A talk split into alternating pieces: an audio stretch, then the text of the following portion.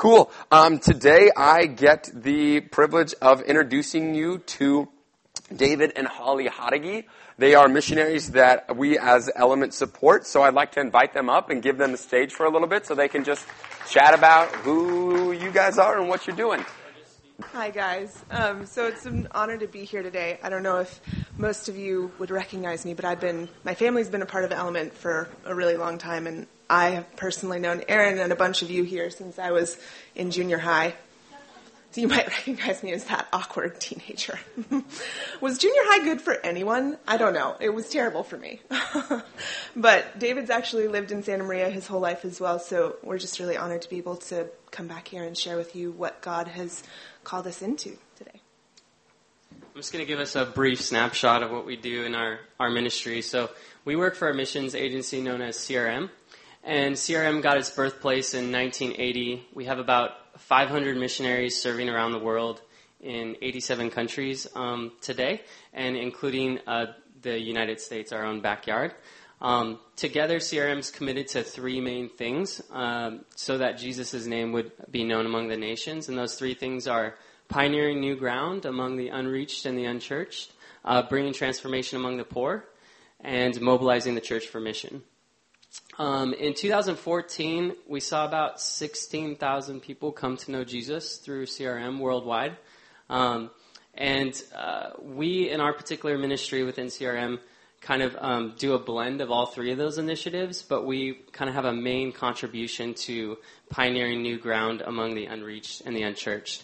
Um, we have this huge desire to embody the person of Jesus in the dark um, and stale parts of the world, and specifically where the church has lost a lot of its influence. Um, to kind of flesh that out just a little bit, uh, sociologist from Notre Dame, he's an author, speaker, Christian Smith, um, has influenced us quite a bit. He's written two books, um, Souls in Transition and Soul Searching, but he's dedicated basically the last 10 years of his life to studying a people group known as Young American Emerging Adults. And um, through countless research and studies, he basically has came up with some quite a bit of statistics. One of them being 70% of those reared in the church, the young American emerging adults today, um, will be disengaged uh, by the age 29. Um, another statistic he has is 80% of young American emerging adults who are living in kind of urban, dense populations um, are deemed unreachable by the church in its current form. And um, just in actuality, that plays out today. I think we can see a lot of the reality of young people aren't necessarily coming to church on Sundays. And so we, Holly and I, begin to ask the question, why? Why is that happening? What's going on in the culture? Um, and that's some of those statistics hit real personally with me, um, and I'd imagine with you as well. My little brother grew up in the church. Um, my mom taught us to love Jesus. Um, and uh, just a few years ago, he's kind of told me and my family, you know, um, I don't want to come to church anymore. I don't want to set uh, my foot through the doors of a church. And that definitely broke my family's heart, broke my heart. Um, I'd imagine that story, though, is not in isolation. I bet you have a friend, a family member, a grandson who has a similar story. And um, you still long for them to know Jesus. And I still long for my little brother to know Jesus. And the crazy thing that we've discovered is it's not that they don't want to ask hard questions and talk about God and wrestle with who Jesus really is. It, it's they just don't want to do it uh, on Sunday morning in a building. So if it's not going to be through the doors of a church, what's it going to be? And that's why we exist. That's why we do what we do. Uh, we move into a neighborhood. We serve on a missionary team in San Diego to live alongside individuals and families who have yet to align their lives with Jesus. Um, we believe in embodying the good news of Jesus in a place, in a neighborhood, fighting for the good of that place, um, for the good of our neighbors, and along the way, we see people come to follow Jesus in a new and fresh way. Um, we in, uh, invest in our neighborhood quite a bit. Um, we participate in the local halfway homes, rehabilitation homes, leading Bible studies. Um, we've started sports nights for the Latino population in our demographic, participating in the migrant church um, locally. Uh, we have tons of stories we'd love to share with you guys. Um, if you're inspired, encouraged, challenged by anything we said, um, we'll be in the information desk um, after every service please come talk to us. We'd love to share with you. We'd love to build a relationship with you. Um, that's what we value most is relationship, um, and uh, we'd love to go on this journey with you. So um, that's what we do. Thank you. That's awesome. Gospel community. Okay? Got questions about gospel community? Right there. Bam. Um, cool. So today, Aaron's not here, so you know we'll see how it goes. Uh, I have a few uh, announcements. First off, we have baptisms coming up. So baptisms are coming up. If you are interested in getting baptized, if you would like to get baptized, uh, if you just want more information about baptism, uh, we are having informational meetings after each service next week. Um, it's a short informational meeting, so please plan on going to that. Don't just show up to baptism and be like, "Hey, I want to get baptized today." Uh, we want a little bit more information than that. We want to know your story more than that, and we'd like to give you a platform in which you get to share your story and how God is working in your life. Um, so please go to that meeting. Um, let's see. Next things, youth. Okay, junior high and high school are going on a beach trip on July 30th. Okay, so if you have a junior high or you have a high schooler that wants to go to the beach trip, you can sign up at the welcome center. There will be a sign up sheet there. Uh, if this interests you or your student, sign up. Okay? I really would like to get sign up so it's not like Thursday and they're texting me like, hey, is there enough seats for me to go? It's like, there would have been if you signed up. Um, so, yeah, that. Uh, also, we just got back from camp uh, last Friday. It was a ton of fun. Uh, we had like, I think 17 students go. Uh, it was a blast. Uh, on Instagram, if you are a student or if you just want to see pictures, um, you can go on Instagram element underscore pondo underscore 2015. Uh, so there'll be a bunch of pictures there. Uh, if you took pictures and want to upload them, that'd be awesome. So you could do that there. Uh, I'm sure we'll be showing pictures in the next couple weeks, things of that nature. Solid, solid. Let's do this. Will you guys stand me for the reading of God's Word? This is 1 John 5:21. Little children, keep yourself from idols. Short, sweet, to the point. Awesome. Will you guys pray with me? Uh, Jesus, we thank you for being a God who loves us, who seeks us, even when we are far from you and running from you. Um, God, I pray today that you would reveal yourself to us and you would teach us more about you, more about ourselves, um, and that we would long to love you, that you would change our hearts so we are sensitive to your movement and your spirit. Um, God, we give you all the glory. In Jesus' name, amen. Uh, so today, I get to talk about one of my favorite Bible stories from Scripture. It's out of the book of First Kings. Um, and I'm pretty sure it was First and Second Kings that really solidified my love of the Old Testament. Uh, after I fell in love with Jesus, I came back from camp and started um, reading New Testament, and then I was like, "Cool, done. Where do I go next?" And someone recommended First Kings, and I was like, "This is awesome." I did not know things like this happened. It was so cool. So if you have boys, if you have young boys, if you have teenage boys, I highly recommend you read First Kings with them stories of like heroes and battles and people dying, all things that boys like. So yeah, yeah. Um, our story is uh, the Elijah and the prophets of Baal. We got a couple pictures. Yeah, there he is. And then here's some child, I don't know who, decided to color green fire. It's not Harry Potter. It's Elijah. Come on, man. And then uh, the next one, they got they got the fire at least the right color. So sweet. Um, but I don't know. If I'm making fun of your kid, I'm really sorry. They are drawn beautifully. They're drawn beautifully. Um,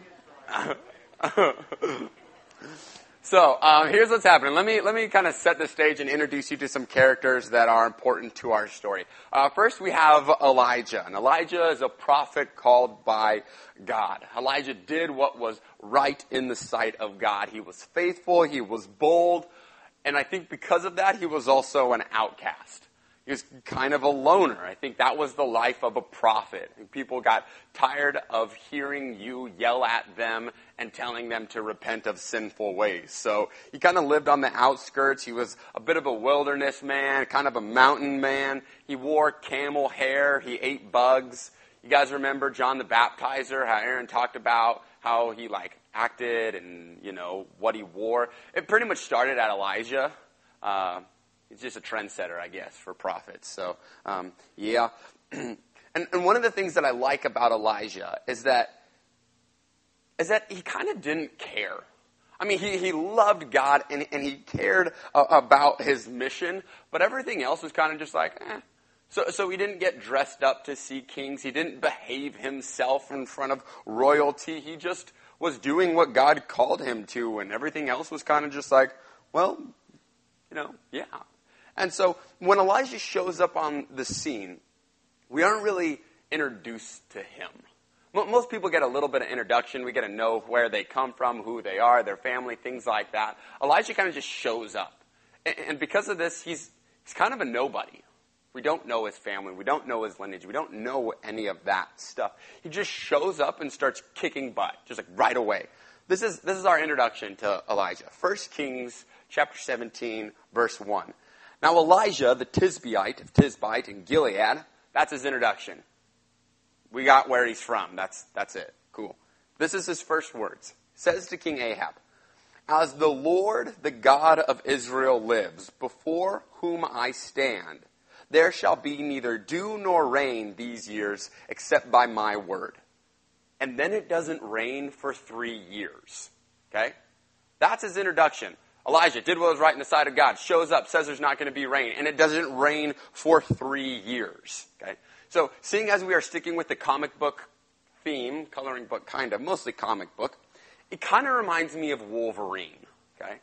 Personally, I like comic books and I like Wolverine. Uh, Wolverine is this wilderness lumberjack dude who loves animals. He's kind of an outcast. Um, he's got a slight rage problem, which we'll see in Elijah a little bit later. Um, when he first shows up, no one really knows him. No one really cares about him. But as they learn about Wolverine and what he can do, and he's like, he's got metal claws, no one knows his past, he can't die, these kinds of things, they're like, this guy's a big deal and kind of a pivotal point in the X Men universe. A few of you are like, neat. The rest of you are, the heck is this guy talking about? Um, kind of like Elijah, okay? Wilderness man. I don't know if he's that tough. Probably not nearly as good looking as Hugh Jackman. Let's just be honest about that. Um, but he's he's kind of a big deal. And he keeps kind of popping up in Scripture. Uh, the last book of the Old Testament, uh, Malachi 4 5 says, Elijah will come again, a voice calling from the wilderness. Jesus says in Matthew 17 12 that Elijah has come again and, and was John the baptizer. So you see that he keeps kind of popping up. Uh, the next character you need to know uh, is this false god named Baal. Okay, it was this God that really captured the hearts and the minds of the Israelites. Uh, and he was worshipped as a god of fertility, of crops, of children. He was worshipped as um, a sun god. He was worshipped as a sky god. He was worshipped as a god of rain, which is really important to see that. Like your sky rain god is like, oh, we praise this guy. And then Elijah's like, it's not going to rain for three years, thus says the Lord. And so it's kind of like, well, God just defeated him. So things like that. Um, part of worship to Baal would um, include ritualistic prostitution in the temples, uh, would sometimes include human sacrifices, typically the firstborn of the one making the sacrifice. Uh, the priests were known for their loud, ecstatic cries and self injury. Uh, I don't know why he captured the hearts and minds of the Israelites, but he did. If anyone's like, you want to sign up, start cutting yourself? Nah, I'm all right. All right. So uh, the next guy you need to know is King Ahab, uh, and Ahab was king of Israel, and this guy is a somebody. We know his past. We know his parents. We know his lineage. We know lots of, about him. But, but the most important thing that we know about him is that he did what was evil in the sight of the Lord. And, and not just a little bit of evil. He, he did a lot to make God angry. Okay?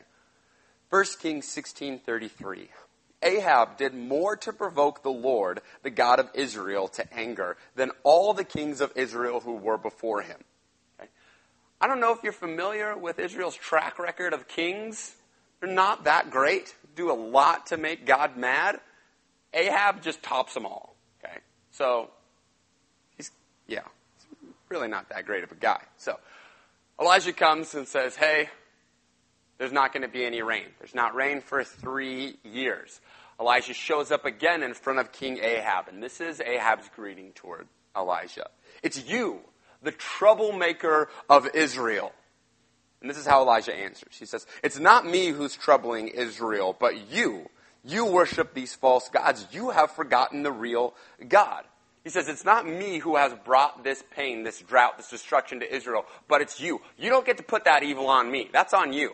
You have walked away from God. And there are consequences for that. And so there's this bickering that starts happening. They argue.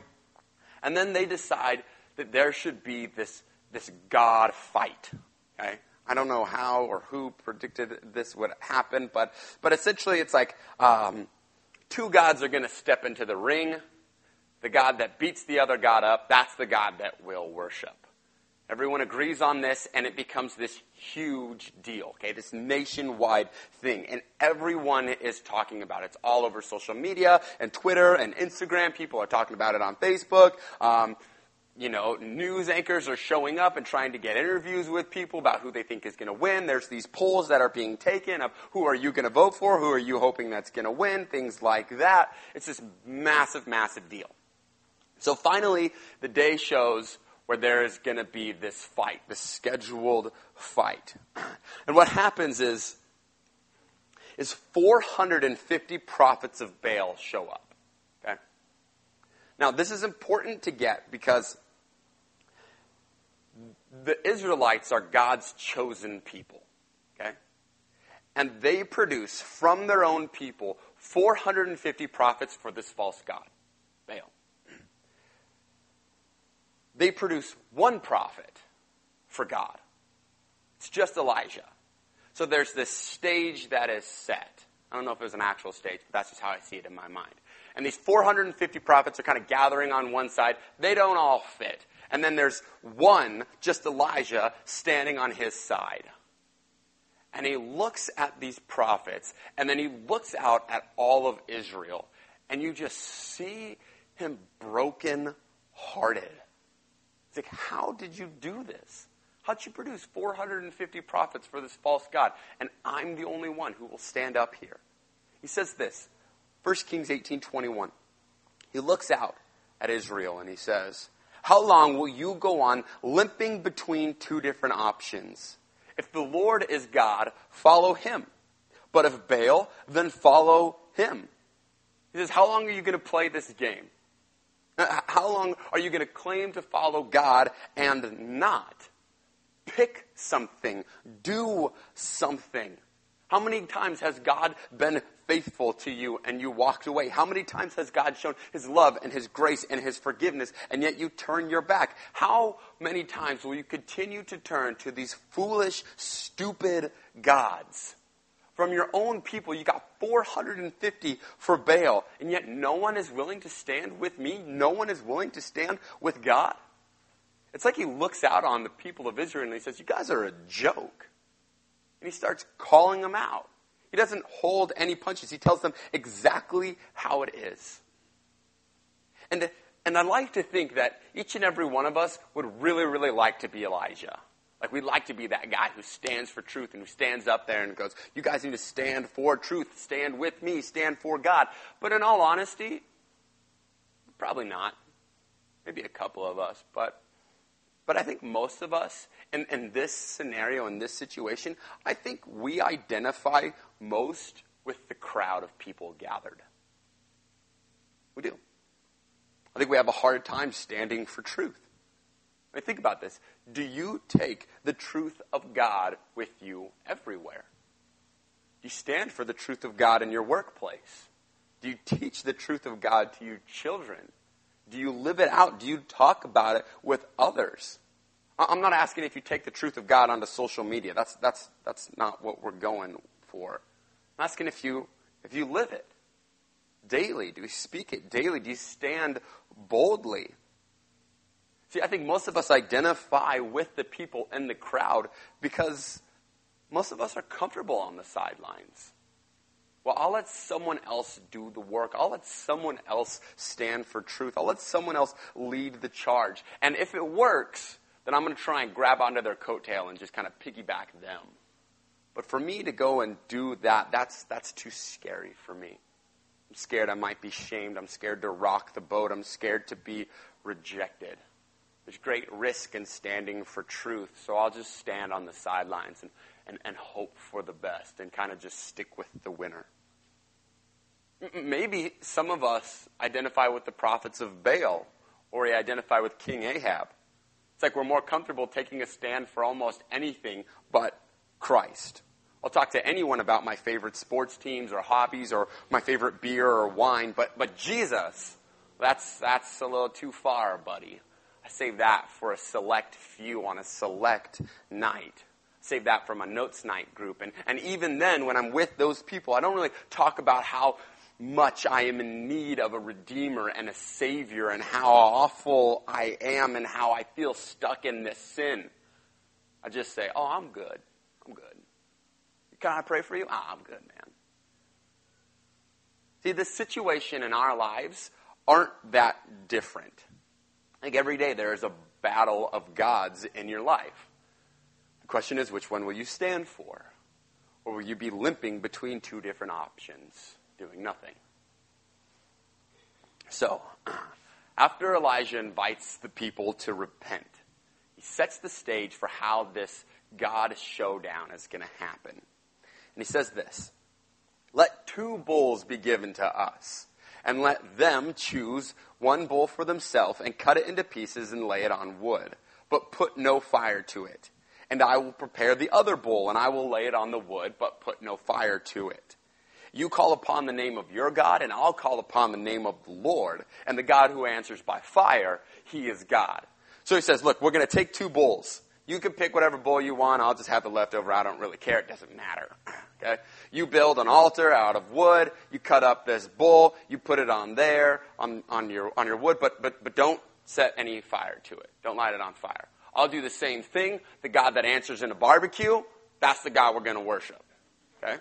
And they're like, that sounds pretty fair. And all the people of Israel are like, free lunch. Nice. Okay? So everyone's pretty stoked on this idea. Everyone agrees. Elijah's like, you guys got strength in numbers. Why don't you guys just go first? Sure, why not? So the prophets of Baal took the bull that was given to them and they prepared it. And they called upon the name of Baal from morning until noon, saying, Oh, Baal, answer us. But there was no voice. No one answered they limped around the altar that they had made. So, prophets make this altar, cut up the bull, they put it on there, cool, and they start limping in this like slow stagger around the altar, like 450 of them. And what this reminds me of is like the drunken stagger of someone getting kicked out of the bar at like 2 a.m. Okay? So they're just all like, I don't know if they decided to pre-game this crazy God fight, but they're kind of just like staggering around this altar, walking in circles, like saying, I don't know what their chants were, I'm not really sure. Um, but nothing happens. And Elijah finally cracks and he's like, I, I can't take it. Like, you guys look so drunk and pathetic. I, I gotta make fun of you. I just, I just have to. Verse 27. At noon, Elijah mocked them, saying, Cry aloud, for he is a God. Either he's musing or relieving himself, or he's on a journey, or perhaps he's asleep and he must be awakened. So he starts taunting them. He starts making fun of them and their God right to their face. He goes, He is a God, right? I mean, he's, he's real, right? Why hasn't he answered you? You guys have been at this for quite a few hours. There's 450 of you. Uh, maybe he's relieving himself. Maybe your God ate a lot of cheese or had a really bad Mexican burrito last night and, and can't get off his porcelain throne. Like, this is what he's saying. Okay? Maybe he's like, oh, maybe he's asleep. Maybe he had a little bit too much NyQuil last night and you guys have to yell louder and you guys aren't yelling loud enough. Try that. And so they all look at each other and like, this guy's a smart guy. And they start yelling louder.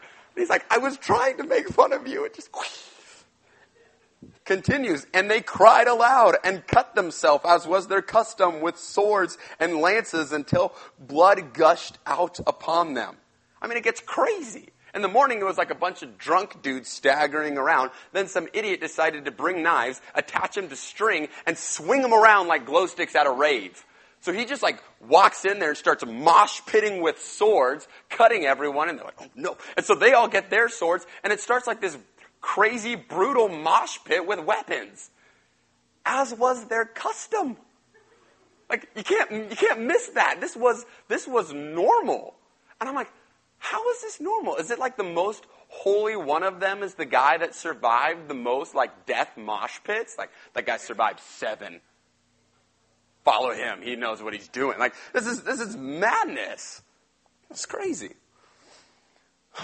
So, as midday passed, they raved on until the time of offering of oblation. Finally, Elijah's like, "This is pathetic, guys. Come on, come on." Um, but there was no voice. No one answered. No one paid attention. So their window of opportunity closes. And, and, and I love this. There was no voice. No one answered. No one paid attention. It's like no one cared. See, see, here's the thing with this false god Baal.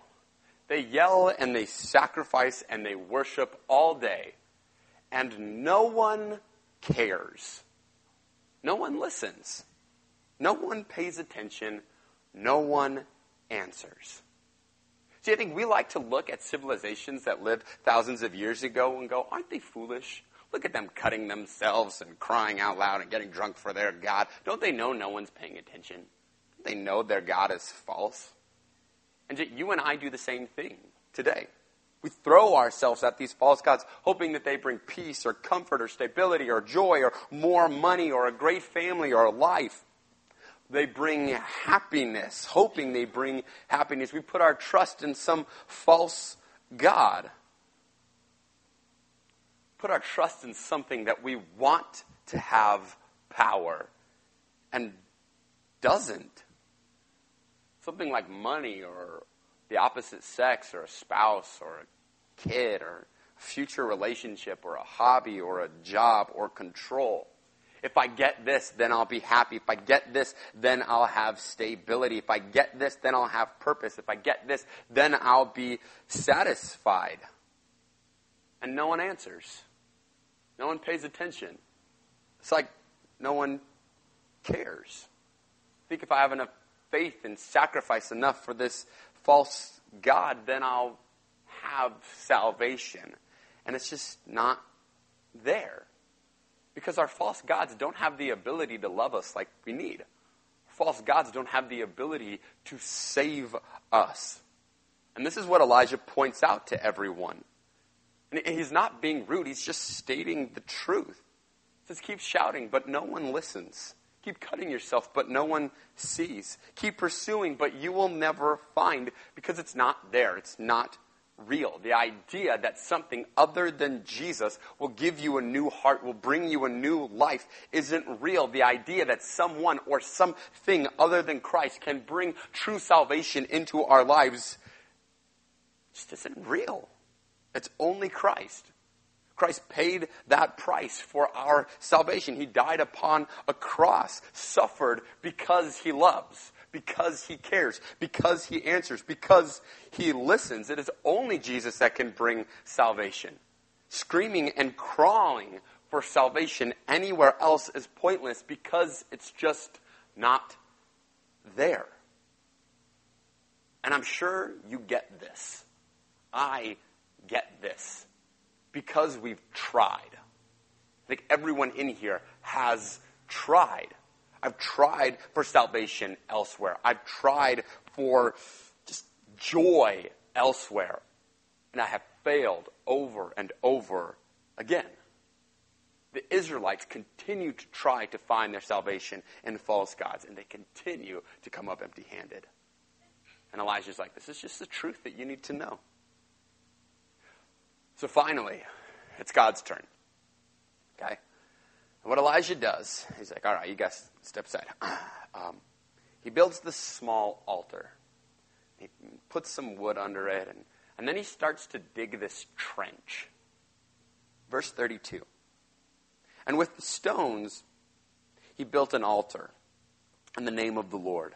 And he made a trench about the altar, as great as would contain two sheaves of seed. And he put the wood in order, and he cut the bull in pieces, and he laid it on the wood. And then he said, Fill four jars with water, and pour it on the burnt offering and on the wood. He says, Go down to the river, take your five gallon jugs, fill them up, come back, and just pour it all over, all over the wood, all over the offering. And then he says, Do it a second time. So they did it a second time. And then he says, Do it a third time. And they do it a third time. Verse 35 And the water ran around the altar and filled the trench also with water. Now, remember, we're in a drought right now, okay? Not Santa Maria, but yeah, I guess. Uh, Israel's in, in a drought. Hasn't rained in three years, okay? So they have to go down to the river to get this water. And, and really, in a drought, as you guys know, things are just ready to catch on fire. It's just, it's just ready. And so, what I think Elijah is doing is he's trying to make this wood the least likely wood in all of Israel to catch fire. He's like, I, I, don't want someone being like, well, if the hipsters didn't show up smoking their American spirits, then it wouldn't have caught on fire. He's like, no, that's, that's, that's not an option. It's like some kid was playing with his magnifying glass and it caught the sun and, and you know, no. You know, well, when you were building the altar, some wood ran together, created heat, and then it burst into flames, and that's what happened. No, no. This is the least likely wood in all of Israel to catch fire. He says this wood is not catching on fire without God. There is no way it's happening. Verse 36. And at the time of offering of the oblation, Elijah the prophet came near and said, O Lord God of Abraham, Isaac, and Israel, let it be known this day that you are God in Israel, and that I am your servant, that I have done all these things at your word. Answer me, O Lord, answer me that these people may know that you are God and that you have turned their hearts back. 38. And the fire of the Lord fell and consumed the burnt offering and the wood and the stones and the dust, and it licked up the water from the trench. I just think that's pretty neat how it's just phrased. It's like wood, fire, stones, fire, dust, sets that on fire too. I don't know what that looks like. And then it just licks up the water from the trench like it was no big deal. Like, oh, well, that was easy. Pretty neat. Uh, verse 39. When all the people saw it, they fell on their faces and said, The Lord, He is God. The Lord, He is God. The Lord is God. And there's great reason for celebrating and rejoicing in that because He hears, He listens, He cares, He saves. Even in our foolishness, even in our brokenness, even in our running away from Him and worshiping false gods, He still seeks us out to save us. Changes hearts, He changes minds. Ezekiel 36, 26 says, And I will give you a new heart, a new spirit I will put within you and I will remove the heart of stone from your flesh, and I will give you a heart of flesh. That's God's desire. That's God's plan. To remove a heart of stone that doesn't feel, that can't truly love, and replace it with the heart of flesh that loves, that feels, that beats, that is sensitive to God and His Word and His Spirit heart that has the ability to truly worship. See, this story is just one story of God seeking and saving his people. This story is all about God seeking and saving his people. It's not about Elijah. It's not about how great Elijah is, because in all honesty, he's really not that great. Okay? the next chapter, the next thing that happens if you continue reading First Kings is that Elijah goes and he runs to the wilderness and he takes a nap and he wakes up and he goes, God, I want to die now. It'd be great if you could just kill me right now. Instead, God gives him some food. And then what he does is he goes on a 40 day journey through the wilderness with no supplies, no food, and no water, hoping that God will kill him, essentially trying to commit suicide. Then he comes to a cave, goes into that cave, prays again, God, just kill me now, I'm done. See, Elijah's not that great. Elijah is this guy who is a lot like us. He seeks the easy way out. He kind of wants his comfort. He's easily brokenhearted. This is a story about God's greatness and God delivering his people. It, it kind of reminds me of um, the Exodus story, where the Israelites, they, they come away from Egypt, and God parts this Red Sea. And he's delivered from this Red Sea. And then he, then he closes this Red Sea on the, on the Egyptians. And essentially, what God does with the Israelites when he delivers them out of Egypt, and he says, You're done with Egypt. You're, you're done with Egypt. Because all that's left for you in Egypt is death. And you see that in this. And you see that in this story because the story ends with this verse. Verse 40. And Elijah said to them, Seize the prophets of Baal. Let no one escape. And they seized them. And Elijah brought them down to the brook at Kishon and slaughtered them there. Okay? Goes all Wolverine on them and it's like, next, next. It's brutal. Got a slight rage problem. But this is very much. You're done with this. You're done with Baal. And the only thing left for you in this false God is death. That's, that's it. But that's not the end of the Israelite story, and that's not the end of our story. Because we know that it's not just death that waits. We know that there is great life that waits, and there is great life that God brings. This is why we come to communion every single week. Every week we come and we break that cracker, which represents Christ's body that was broken for us, and we dip in the wine and the grape juice, which represents his blood that was poured for us. And we say, Thank you for bringing life, for dying a death so that I don't have to. And instead of me deserving death, you give me life. Thank you for that. We praise him for that. We worship God through music. The band's going to come up. We'll play a few songs and we sing of God's greatness. We sing of God's ability to save, God's ability to feel, to seek, and to bring us a new heart, a new desire to place that within us. Even when we are lost, even when we are running from Him, He still seeks us. We worship God through tithes and offerings. There's offering boxes in the side and in the back, and we worship God through giving because we see that He has given everything to us already. So we give part of what we have back to Him. Worship God through prayer. There's going to be some elders and deacons in the back. And if you're like the Israelites, if you're like, I have been running after a false God for a long time, it's been a long time. I've found a lot of death. Pray with someone. Someone from your gospel community is here. Pray with them.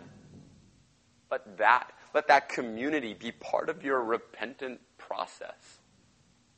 That you'd repent of that sin and that you would walk alongside others as you live life together, seeking Jesus as a community.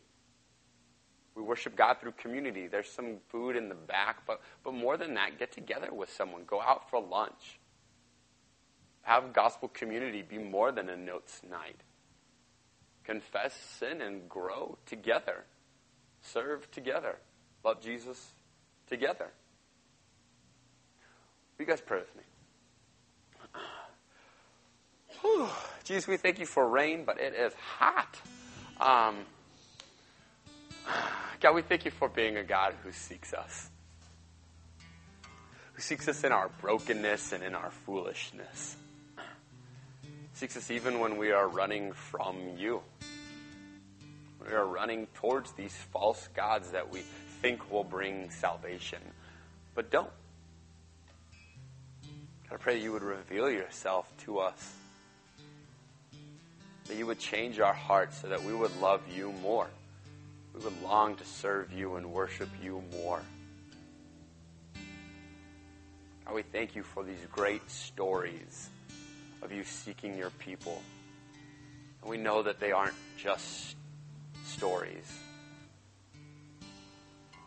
but they're truth. The truth that still happens today. You still seek us today. So I ask that you give us new hearts, hearts that feel, hearts that are sensitive to you, and that we would long to worship you. God, we give you glory. Amen.